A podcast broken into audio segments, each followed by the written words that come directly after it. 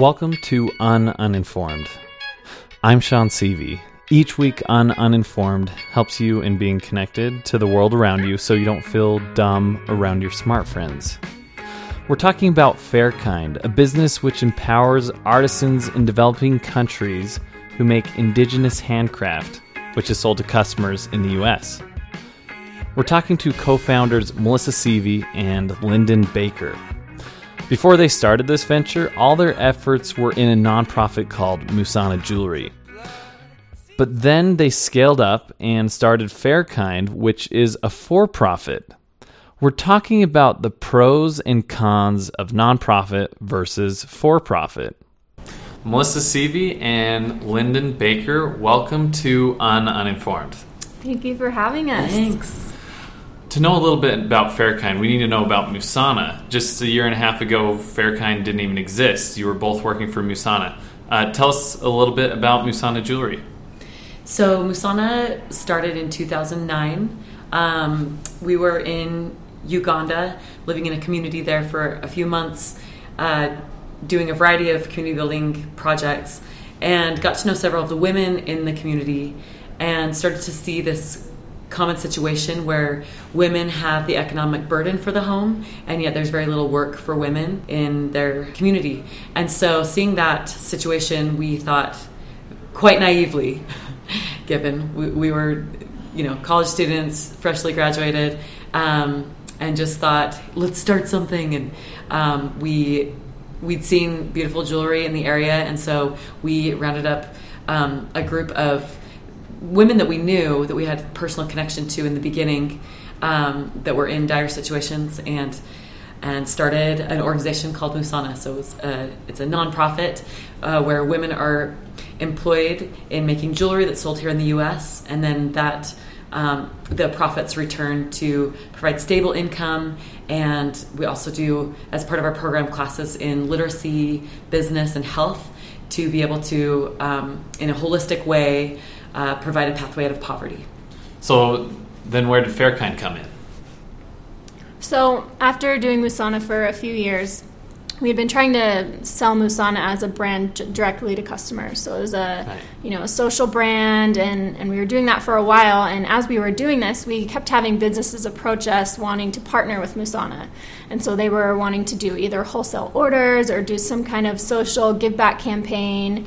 And, and after doing a few of these, we realized that, you know, this is a niche that we need to tap into, and there's this need. Businesses want to be doing these kinds of partnerships and these kinds of projects. They want to be buying these types of products that, that give back and that have more of a meaning and more of a story. And so we thought, you know, we need to run with this. We need to expand yeah. this, and, and that's kind of what led to Fair Kind. Additionally, we intimately came to know the plight of artisans and uh, we know very personally each of the our artisans in Uganda. Yeah, um, we spent both of us together have spent months and months um, in the community.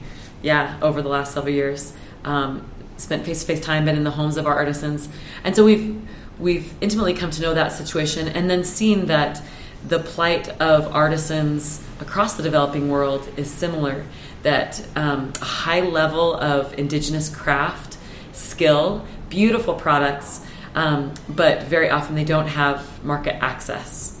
Uh, so, you know, very often. So, yeah, clear up what market access actually means. What, what does that mean? Yeah, so maybe if, you know, who are they selling to in their own country? Uh, if it's tourist season, they might sell several, and then there's a season where tourists are not there, um, just inconsistent work like that. Uh, it's also a very exploited group. You know, artisan, very, very typically, say you go to a, uh, to a developing country and you're in in a flea market and you're like, wow, look at this hand woven bag. Yeah. It's only seven bucks. This is great. Well, usually you're buying it from a middleman who paid pennies to the person that actually made it. Yeah. And so um, those that are actually making the craft very often are taken advantage of by middlemen or by exporters. And so knowing that situation and also knowing that people in the US are seeking for fair trade products um, that are ethical.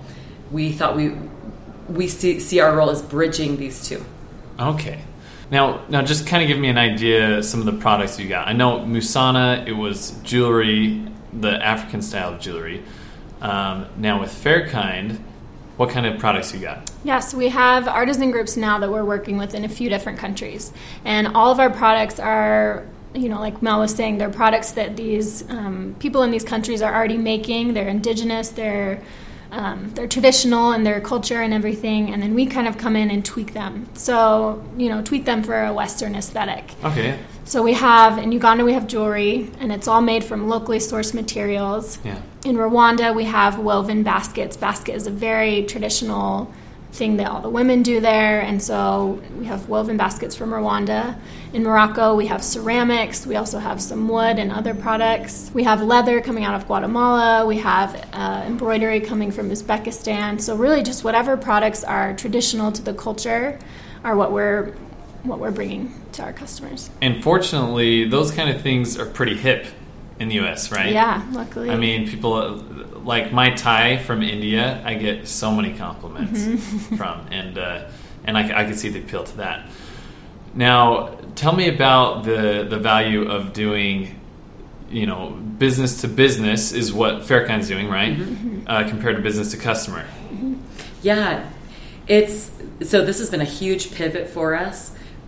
Just like Lyndon was describing, originally with Musana, we were becoming a fashion brand. We got on the Today Show on their Gifts That Give Back segment, Yeah. um, and so we were doing all the fulfillment and and just trying to carve out a place for ourselves in the ethical fashion industry, which is somewhat saturated. There's a lot of Oh, groups really? that are, you know, working to empower groups and selling it to individual customers. Okay, yeah. Well, uh, kind of like what she described in our journey, seeing that there's this. So we kind of moved from being in the ethical fashion sector. We're kind of doing the same uh, work that we were doing before, but we've moved to a new sector of business in corporate gifting. Yeah. And so we were pretty unique in that space that we're offering handmade goods and and so in corporate gifting, you know, businesses are looking for oh what's a what's a, a cool thing that we can give for Christmas that our our customers or our partners or employees will love and, and will remember us by um, with and and you know we've heard this pain over and over again from businesses saying like oh I'm so stressed about what am I going to give next next Christmas Yeah. I'm just I've run out of ideas, um, and so this is something that comes with an inherent story and gives the company. So it's it's a budget that they already have. They're already purchasing gifts, and um, rather than needing to donate, they are paying for products that have a social good story. And in, in kind of our philosophy is that the best thing that we can do for people in poverty is provide fair and consistent work. And so that's what we're doing um, through this method. And so um, by working with businesses, they, they will place larger orders, Yeah. uh, anywhere from 50 up to tens of thousands. Oh, that's fantastic. Yeah, and so and it's and it's exciting because as we've moved to this new model, we've been able to very rapidly see um, our ability to scale our impact. I had a friend last year message me and said, "Oh, this is so sad that Musana has shut down their online store." But that's not sad. No, it's not sad. It's for the best. And you know, these these bigger orders that Mel's talking about, it's actually better for the artisans too because it means instead of having to make small quantities of a bunch of different, you know, designs and products and everything, they can focus on whatever the order is for. And so a lot of the times it means that they're they're producing a single or a few products over and over and over again. And so they're Yeah. able to produce more more quickly, Right. you know, better quality and all of that stuff. And so they're able to to be more efficient to make more money ultimately. Well, I, I just imagine you guys like packing one box with one necklace, where now it's one box with hundreds of necklaces, right? Right. And so it makes a lot more sense. Oh, we are so happy about not having to deal with individual customers. I, I, I could see there's a lot of uh, history there of uh, you're you're, uh, you're glad now. Now Musana's not shut down though. Uh, Nope, how about not you, at all. you clarify that because a lot of people have been confused about that. Musana is still there, but the online store is not there. Musana is still up and running. So Musana is still fulfilling orders for these B2B clients that we're talking about. Okay. So Musana, we're still selling Musana jewelry to our corporate clients, and they're still ordering, you know, better orders in our in our opinion. These larger orders of specific products that they're using for corporate gifting or for different give back campaigns and things like that. And in fact, it's not just like is Musana still surviving? Musana's doing better Yeah. with this new model. oh, okay. Uh, we're scaling. We we've just bought land in Uganda. Oh, fantastic. Uh, we're we're building a workshop, a child development center, a library. So um, Musana is still is separate uh, as a nonprofit, but we sell Musana products through Fairkind. And so, but as far as like what we're able to do with the community, Musana is just fully functioning as a nonprofit. We have some really generous donor donors that are um, assisting us in, in huge ways financially to be able to to do all of our community building.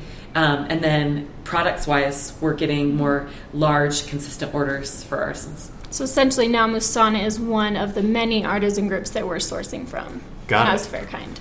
So you're in the nonprofit sector, you're in the for-profit Mm-hmm. um, with, with these two businesses. Uh, let's talk about pros and cons of nonprofit businesses and for-profit models. So, nonprofit, and and this is you know for the listeners out there, people ask us often, uh, you know, students or those that are wanting to start something come to us and say, hey, can you give me some advice? Um, if your main funding source is going to be donors, then you you'll need to be a nonprofit. Okay, that makes sense. The biggest um, benefit that comes from being a nonprofit, and there's a whole process you go through with the IRS um, to get your 501c3 designation. Yeah. So that's an application process. It took us a couple of years. It's a Oh, difficult really? process. Yeah. oh, so th- that mean people didn't get tax breaks within the first few years for buying your stuff? Yeah, the first couple of years, uh, well, you don't get tax breaks when you buy something, you get tax breaks when you donate something. Got it. Yes. Okay. And so that's the thing. If you're starting a social business that you're selling product and your main revenue is going to, or funding model is going to be selling the product, there's not really a, a real reason that you need to be a nonprofit. Even if it's social good, it's only if you're going after donors. And to be honest, that sector is getting more, more and more difficult to secure funding through donors. really? Yeah. Because there are so many social businesses now, like what we're doing. Companies don't feel like they need to just give out large donations, give a large check away to a nonprofit to do good, and Yeah. you know they can buy actual products and get something tangible back for the money they're spending to do good. And additionally, I think there's like a, a growing uh, skepticism of nonprofits. Like, is this really the best way? Is this the best model? Um, and in some cases, it still is. Like, there's all there always will be a place for nonprofits. Yeah. Um, but this is kind of this emerging field of fusion nonprofit for profit or or fully for profit that has a social cause. So, therefore, do you agree with the statement if you want something to be successful, treat it like a business? To some extent, Yeah, definitely. And I mean, in our model, absolutely. Yeah. Again, there's some exceptions, but as much as, and actually, I would say almost every nonprofit these days, because securing funding is getting more difficult, um, is looking for a variety of ways of a, a, a variety of income streams and looking for um, income generating uh, an income generating part of their nonprofit Yeah. whether that's like charging fees for their services when they used to be free um, you know or a, a sliding scale say it's a i don't know a library a literacy program i don't know that maybe for low income people it would be free but then people that do have income that want to use their services they pay so they're look so more and more i think almost everybody in the nonprofit sector is in some way doing some uh, business model type Yeah. portion or income generating portion And that was definitely what we were doing with Musana. Mm-hmm. You know, we were selling jewelry was our main revenue channel, Mm-hmm. and so we've just kind of expanded on that with Fairkind. Got it. So it's kind of sounding like this. You just told me the benefits of nonprofit. So for everything else besides the donor thing, for profit's the answer.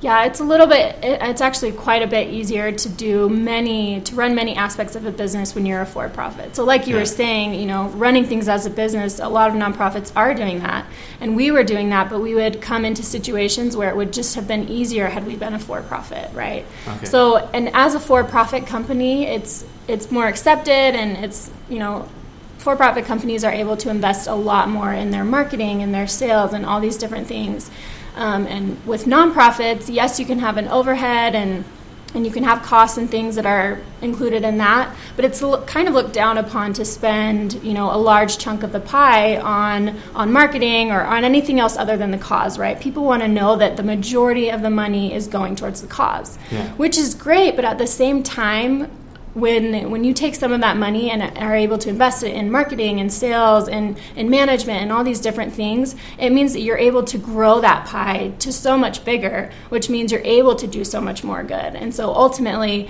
more people are affected. There's a greater impact in all these things. And so that's why we felt like we need to be a business so that we can grow it to a point where our impact is so much greater and and that we've seen that happen mm-hmm. just in the past year and a half because the artisans have done better under this for-profit model and additionally we've been able to employ oh over over two thousand women in Rwanda. Yeah. For, really? For so uh, one order. Okay, yeah. g- give and me a perspective. Of what what you had before. You uh, so Musana, yeah, twenty full time artisans and about forty part time artisans when we had big orders coming in. Okay. Um, yeah, like she said, just one order in Rwanda, we had 1,500 to 2,000 women working on the order. Oh wow! Yeah, we were employing a big chunk of women in the that's country. Like, it's uh, pretty amazing. That's like a whole village, you know. it was many villages actually. Yeah. We went to all of Rwanda's a small country, so yeah. it was most of the country. Motorcycles yeah. out to very remote places mm-hmm. to get to some of our. You were hunting for these artisans. Yeah. Mm-hmm. Now, wasn't another advantage that uh, with Musana, you were training these women. Mm-hmm. Um, with Fairkind, you just found people who already had the skills. Is yeah. that right? Yeah. So now we're connecting with groups who are already producing products, right? Okay. So they already have the skills. They're you know they're already making really fine, high quality products. We're just going in and you know sometimes changing the designs a little bit to, yeah. to make it appeal more to the Western audience and then and then helping them get to a point where they can really mass produce and create the quantities and and and you know on the timelines and everything that we're looking at. So I've met a lot of people that are maybe college students doing like public health and things like that. And I'm like, hey, so what do you what do you want to do with your career? They say, I want to work for a nonprofit. Mm-hmm. What do you guys tell them? Oh, Good luck. if you want to have three side jobs like we did for right. years, literally, yeah, both of us were working. We're just had more than one side hustle to be able to put food on the table yeah. for ourselves. so, so you two have traveled the world quite a bit, and most people are doing that for like tourism. Great, but you guys have been doing impact in these developing communities all over the world. So tell me some stories about that. I want to hear some travel stories. So let's see, last summer we got to spend quite a bit of time in Rwanda, and we were there working on this quite a large order for a big client here. And we were producing these small woven ornament baskets. And yeah. in order to meet the timeline that we needed for this client, we needed to have about 1,500 to 2,000 women employed. And wow. so this was a huge project that we were that we were getting ourselves into. And so in Rwanda, they have small cooperatives. So they have this cooperative kind of setup where women will come together and they'll they'll work in this cooperative. Um, and so we were able to tap into kind of these established cooperatives. And so we were working with a bunch of different groups when we were to complete this order and everything. Um, but what was really cool is that we had a few groups who we were put in touch with, and they were groups that nor- normally companies aren't aren't working with them because they're just so far away. So they're not easy to access. So some of the groups were in Kigali or, or were in you know bigger towns and cities. And, and so we were able to come to these, some of these further out groups. And there was this one group specifically that I mean, they their little village was just tiny, and it was up on the top of this mountain. Really? So literally, I mean, we took motorcycle, we took motos, so these mo- motorcycle taxis up to get to their village On dirt roads, I'm sure. I mean, like the edge roads. of a cliff. roads is yeah. Uh, we were like, roads is like a bit of an overstatement. I don't know if you could call it that. They're like sort of beaten down paths, Okay. but barely that in some places. And I mean, Wow. we literally were like on the edge of a cliff. If we had leaned hard at any given point, we could have gone off the edge. wow. So, and I mean, it was like a two-hour moto ride to get up to this. and I to wore a dress village. that day. It was the worst. wait, wait, wait. So you had to straddle the, Yeah, the yeah. motorcycle? Yeah. Oh, great. Okay. Yeah, keep it was going. it was way too rocky to side saddle it. it was, that was not going to work that day. I'm getting so- a great visual right now. Yeah. yeah.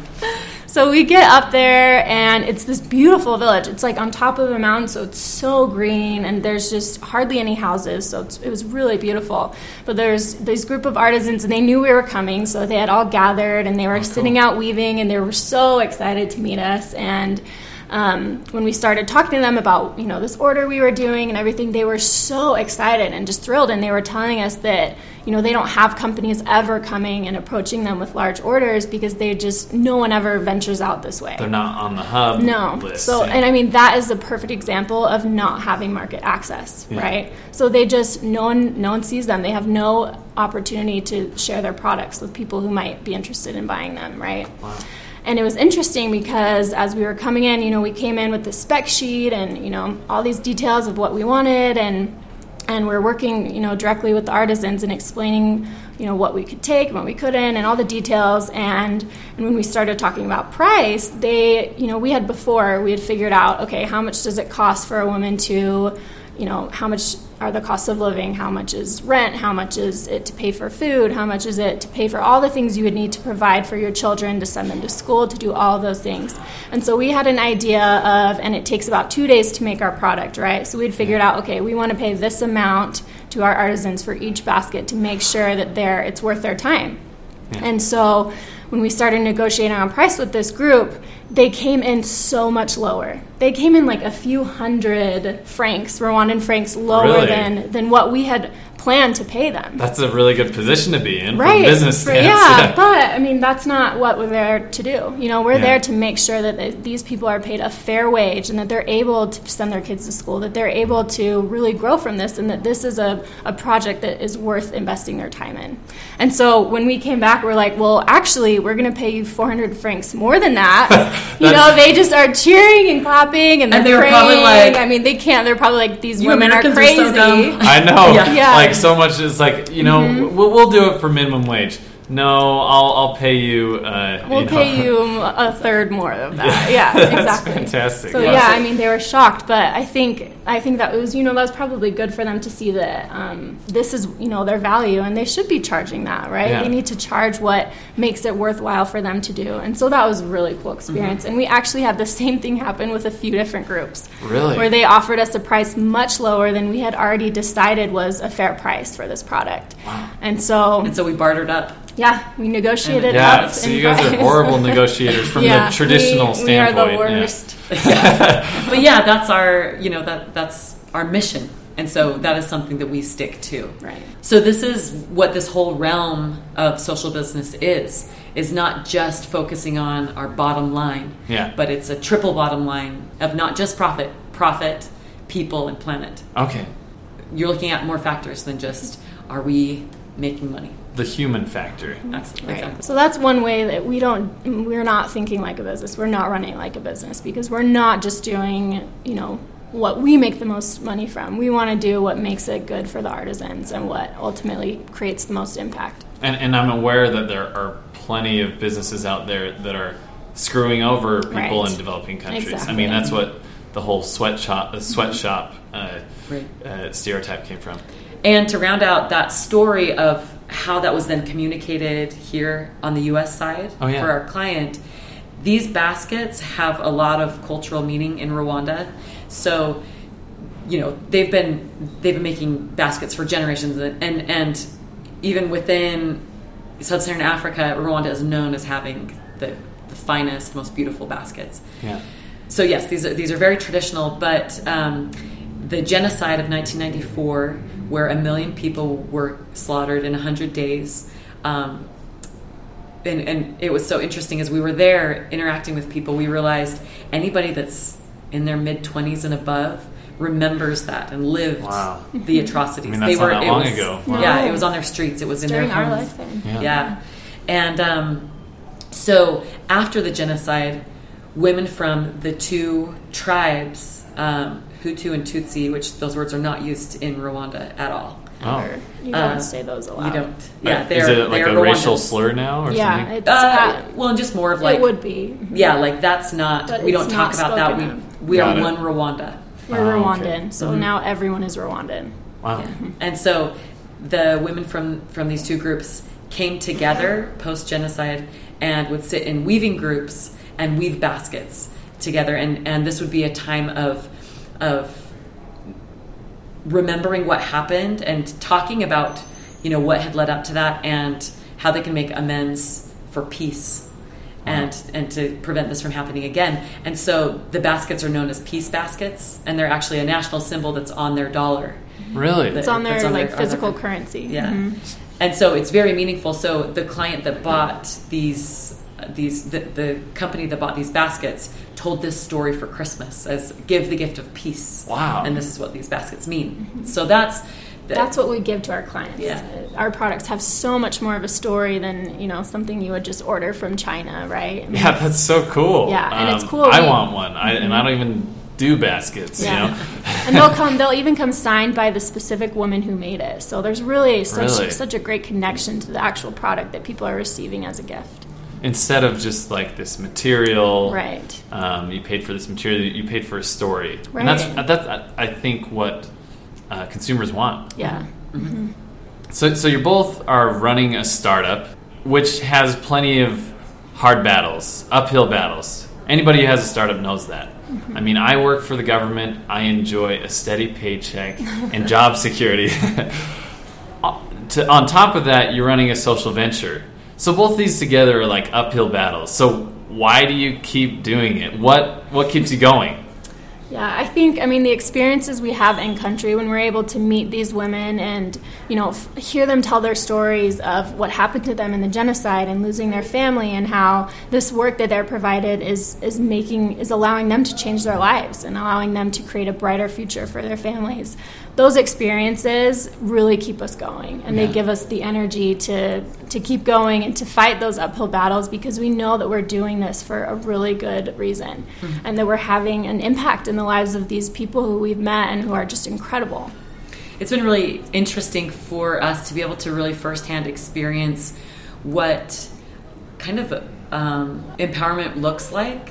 Uh, some of the artisans that started with us in 2009, for example, there was one artisan that was very shy, that didn't speak any English, uh, and though we knew her, couldn't interact a ton because we didn't speak the same language, Yeah. um, and was just pretty destitute the, this woman named Eve, she now is the class clown of our Ugandan artisans. Really? She's, She's witty and and sarcastic, which is like she's like the most sarcastic person I know in that country. Yeah. Is I mean, is that a Sarcasm thing? is I- not Not a thing. That's no. what she thought. is, she is always like making fun of people and like Yeah. during you know group meetings where I was like Eve, calm it down. But she's Yeah. she's the one when you walk into our workshop. She will be the first to jump on her feet and start singing. We are happy to receive you. Welcome. She'll get everyone dancing. Yeah, she's, she's- awesome. Yeah, they call her the Malala, which is the crazy one. So, but great. seeing what poverty looked like and, and what how poverty had dampened her ability to um, let her personality shine, to be creative, to to create something for her family, and now seeing where she's at, she's confident. Sh her kids are all in school. She knows that they are going to have a whole different life than she did because of these opportunities. And now she's one of our best English speakers, and Yeah. we Really? can have really elaborate conversations with her. So, so yeah, we've seen um, beautiful changes uh, in in that way, and so yeah, that that keeps us going. And and actually, I would say, in some ways, doing a social business, there are a lot of people that are are excited for what we're doing, Yeah. and so maybe things that. Are, are not as uphill as, as they may seem. We do have a lot of supporters or people that are like, "You go. This is great. This is great to be thinking in this new way." And, and uh, people want to get involved and, and collaborate with us, and And so it's been it's a really exciting time to be in this realm that people are more aware. Um, you know, the up and coming generations are much more socially conscious, Yeah. and so we we have a uh, there's a growing appetite for this type of product and, and service that we can offer. Yeah, and I know we've discussed this before, but I think for us personally, it might be an uphill battle, but we feel like there's so much purpose in everything we do Yeah. that it makes it worth it and it makes it easy. Melissa Seavey and Lyndon Baker, thanks for joining us. Thanks, for having us. That was Melissa Seavey and Lyndon Baker, who co founded Fairkind. For more info on Fairkind, visit fairkind.com. If you like the show, prove it. Leave us a rating in Apple Podcasts. That helps other people find our show. Our theme music is provided by Dee Dee Dumbo. I'm Sean Seavey, and you've been listening to Un Uninformed. Thanks, everybody.